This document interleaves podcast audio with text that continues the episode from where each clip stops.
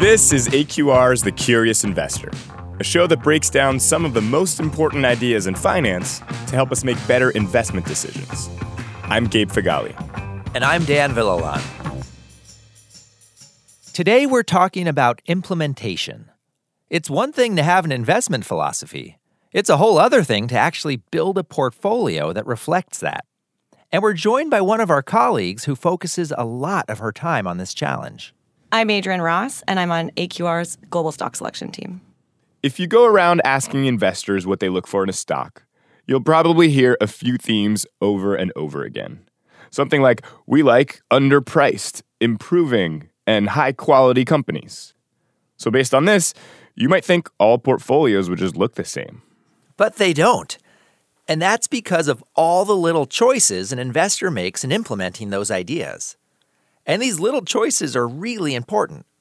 Adrienne co authored a paper called Craftsmanship Alpha that was all about this. There's a huge amount of value that can be extracted by design choices, just by portfolio construction decisions. They're often, you know, overlooked, underappreciated, not as exciting. They're certainly not what you want to talk about at any kind of a cocktail party.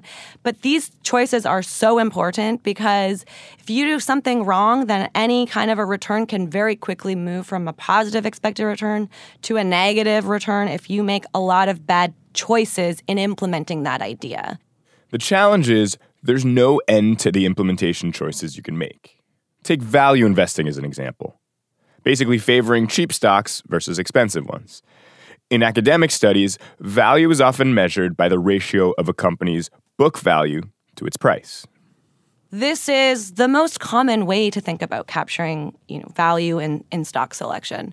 But there's a lot of other ways you can do that. There's so many different choices. There's no reason why you have to only look at balance sheets, why you only have to look at book value.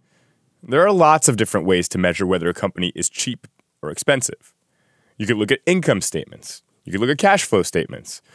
You could even look at just the price this is what we think is a really important distinction is looking at a lot of different measures to really get at the core component of what you're trying to capture, which is cheap companies tend to outperform expensive companies. And this explains how two different value investors can have two very different portfolios. Adrienne likes to think of it like cooking. There's all sorts of steps along the way that's analogous to the steps that go into constructing an investable portfolio. You can follow all the steps, and two people following the same steps can end up with very different dishes in the case of following a recipe, where the food tastes totally different. Gabe and I haven't won five James Beard Awards for cooking, but our other guest today has. Tom Colicchio, chef and owner of Crafted Hospitality. Tom is a world renowned chef who opened New York restaurants like Craft and Gramercy Tavern. And he's been a judge on the show Top Chef for 16 seasons and counting. There's too many variables to just follow a recipe and think that you know how to cook. Uh, but, but that's not even the artistry in cooking. So you can pick up the French Laundry cookbook, and a, and a, reasonably accomplished home chef could master some of those recipes. Good luck taking those recipes and breaking them down and putting them into a production facility where you're producing on that high level moment from moment and taking care of you know 100 150 200 people. And not only doing that dish but doing 30 others and executing them perfectly every single time. That's the hard part. Being a chef is much more complex than knowing a few recipes The goal for a chef might be to create a perfect meal, but that's not what separates the good from the great. Um, there's a certain nuts and bolts to running a restaurant that you know it's, it's not sexy, it's not like the cool thing, um, but the better chefs are the chefs that behind the scenes can figure out how to make that work. Um, how to make it work consistently and to work at a really high level. I mean, when, when I was at Gramercy Tavern and I think the first and second year of the 50 best in the world, the write up was that most people didn't understand how we could do what we were doing for that many people. Probably during the course of the day, about 500 people. How we were doing that on such a high level um, with with the many covers. A lot of the restaurants that are in the top 50 were doing like 60 covers a night. So it's it's really about understanding how to how to sort of make that puzzle work. Part of the puzzle is coming up with specialized tasks for everyone on the team. So for me, it was creating a system where you had a stove, and the stove was in the center of the kitchen, and you had two cooks in the front. There was a fish side and a meat side. You've got a cook in the front doing all the meat apps, cook in the middle doing all the vegetables for the meat entrees, the person down the end doing all the meat entrees. Same thing on the fish side. And then there was a cold section and a pastry section. And it was just broken down. You break down the tasks and then you figure out a system that works for your kitchen. And breaking down specific tasks works in investing too. We have a lot of specialized teams as it relates to kind of every step of the investment process.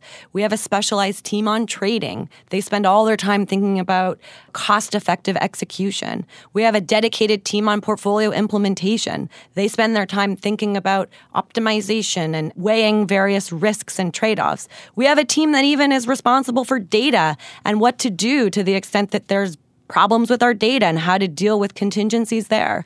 They are important choices that you need to make from start to finish when you're thinking about building an implementable real world investment portfolio.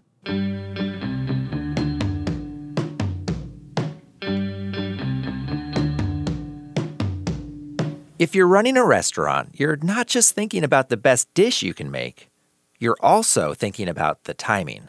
The better chefs are able to figure out how much they could do ahead of time that will cause the least uh, detriment to the final outcome of the dish. So there's a fine line between doing everything ahead of time, where everything's just kind of old and sitting around, and are cooking in the moment, but knowing how to get ahead of that. Let's say we had a dish where it was roasted sea bass with peas and maybe morels. So the peas were shucked, obviously, ahead of time, blanched ahead of time, so which isn't going to really hurt them at all, um, as long as we can use that day. Butter sauce was made ahead of time, kept warm. So you take a spoonful of the butter sauce, put it in a pan, drop the morels in, let it start to cook, add the peas. That's very quick. So the other person is roasting the sea bass. So now it's about creating a system to expedite this food. People have clear instructions, and it's working on a timing system where everything comes up together. Timing is also critical in investing. A stock that looks attractive for a portfolio today might not next month. Take momentum the idea that improving stocks tend to continue to improve. Compared to something like value investing, momentum investing is a higher turnover strategy, which means transaction costs can matter a lot. But even momentum investors can afford to be a little patient.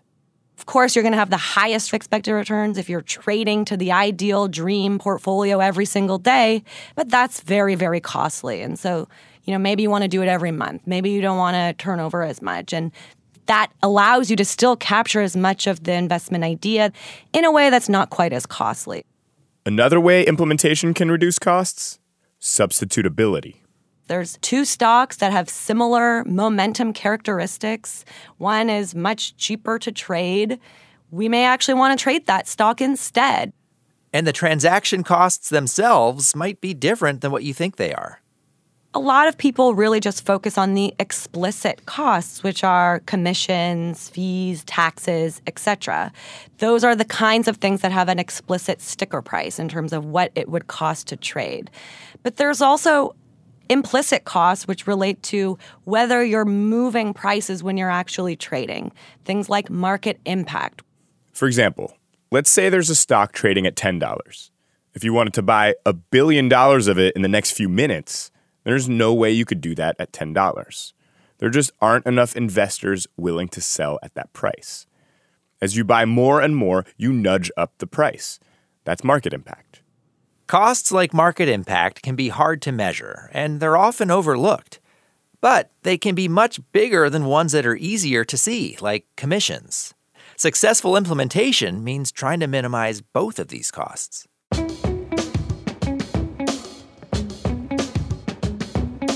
In cooking, you're always thinking about balance. Like when you combine ingredients, how much should you have of each? And you can even think about balance in terms of how the food gets presented on the plate. It's not like you're putting a green vegetable here at 12 o'clock and one at you know 4 o'clock and one at 8 o'clock and then we're filling. It's not about symmetry, and that's hard to teach. It's easier to teach symmetry because then there's just very it's very easy to look at a plate and if you know everything that's on this side has to be on this side. That's pretty easy but it's when you start just opposing things and using negative space and someone who's not thinking along those lines that they struggle with that and for investors if you use multiple styles styles like value and momentum and quality it's the same thing how do you balance those ideas Are you allocating by capital, by dollars? Are you allocating by risk? Are you taking into consideration the correlations or the way that these styles interact with each other? Take value and momentum, two investment styles or themes. They tend to be negatively correlated, meaning they tend to like pretty different stocks. So an investor faces some trade offs in trying to capture both themes. The simplest approach is to take half your money and buy value stocks and take the other half and buy momentum stocks. When you combine these two halves, the resulting portfolio has some value and some momentum. Call this a portfolio mix. Adrienne says there are some drawbacks to that tactic. So, if you're following a portfolio mix approach, you like one company in your value portfolio because it's cheap, you dislike that same company in your momentum portfolio because it's deteriorating. And when you effectively do that, you're ignoring some of the benefits that are incorporated when you're looking at these ideas together. So I'd compare this approach to something that we refer to as a integrated approach, which is taking into consideration all these investment ideas before we invest. In an integrated portfolio, you might not hold the cheapest stocks or the ones that improve the most. You'll hold the ones that are pretty cheap or improving decently. Basically, you're looking for well rounded stocks. The integrated approach means you find stocks that score the highest on the combination of value and momentum, not each one separately. The integrated portfolio can look and behave differently than the simpler portfolio mix, but it may be the better expression of an investment thesis. Going back to the kitchen, the chef needs to find the right balance between ingredients so that they're not competing or canceling each other out. Tom's restaurant, Craft, is all about this idea. You know, I, I called my restaurant craft for a reason. I believe that cooking is a craft, less so an art. Craft was really about finding the perfect ingredient, doing very little to it, um, and enhancing the flavor, not trying to add to the flavor. So if we were serving a roasted piece of fish, it was simply a roasted piece of fish, some olive oil, some sea salt, maybe some fresh herb. That was it. No sauces, no garnishes, no nothing to get in the way of it. And so that expression of cooking was much more about the craftsmanship, less about the artistry. Which isn't to say craftsmanship is easy. I would say if you look at craft, a lot of people thought that the food was very simple. I always say, well, it looks simple because it's not complicated. I mean, there's not a lot of things on the plate, but it's not simple to cook a piece of fish perfectly with nothing around it. Because now you're actually cooking. It's like it's like walking a tightrope without, the, the net underneath. When you fall, it's you, everybody's going to see it. You can cover stuff up with garnishes, things like that.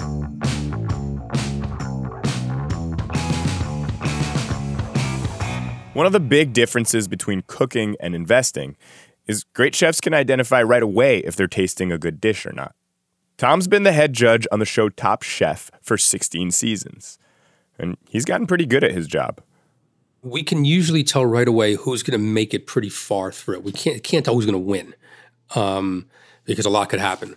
But you can tell pretty quickly if there's 17 chefs or 16 chefs. The first go around, you can get a pretty good idea of where the talent is. In investing, though, it takes a lot longer to tell if an implementation choice was the right call even a great investment idea doesn't work every day. The number of choices in all of this is almost infinite. You can make so many choices at so many steps of the investment process. And what we're trying to talk about and highlight here is really just that there are choices. It's not always the case that one is better or right or more straightforward. There are certainly some that have reasons why we think they're better, but it's not always the case that it's a straightforward conclusion in terms of how you're making a particular design choice. And this means skilled investors and even great chefs have to do a lot of homework before making any kind of a change. What I sometimes would do is put a new dish on the tasting menu and kind of work through it. And maybe the next day we tweaked a little bit. It still was a good dish. And eventually by day five, it'd be really dialed in. And so we were constantly tweaking dishes um, and constantly changing things depending on what was in season, what I can get a hold of. Um, but the system doesn't change. It's a, it's a way of taking those ingredients and plugging them into the system. The system stays the same. The timing stays the same. And for Adrienne, these small decisions can add up. The more of them that you get right, the better off your process can be. But there's a trade off. A lot of investors ask us, What is your edge? What is your advantage? And our response is, our edge is a sum of many small edges, but it also has the added complexity. And you ultimately have to weigh complexity versus a clearer understanding. You need to be constantly balancing different trade offs. Everything from transaction cost to combining themes to measuring signals is important. Implementation means a stock that you might like in theory isn't the same as a stock you should hold in practice. And with that, I'm getting hungry. All right, let's wrap this up then. To me, one of the great ironies of investing is that you might want to invest in simple and intuitive concepts, but the implementation of them is rarely that simple. And oftentimes, it shouldn't be. Adrienne and Tom have spent a lot of their careers obsessing over implementation. In both investing and cooking, there are countless tiny decisions you have to make to build a system that works. And when you add them all up, you can get something pretty unique. So that's it for this episode. If you don't have too much on your plate, write us an email at curious at aqr.com. On the next episode, we revisit the idea of a zero sum game. If there's a side that wins, then there must be a side that loses. Our question is if some investors are beating the market, then who's on the other side? Anytime that we get an outcome, we're trying to figure out how much of that outcome was influenced by luck, how much was influenced by skill, and we're crappy at that problem. Until then, I'm Dan Villalon. And I'm Gabe Feghali. Thanks for listening, folks.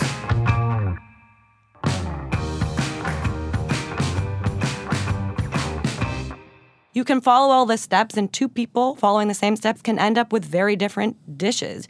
And it's a very similar kind of a concept if you think about these kinds of steps and these choices in an investment context.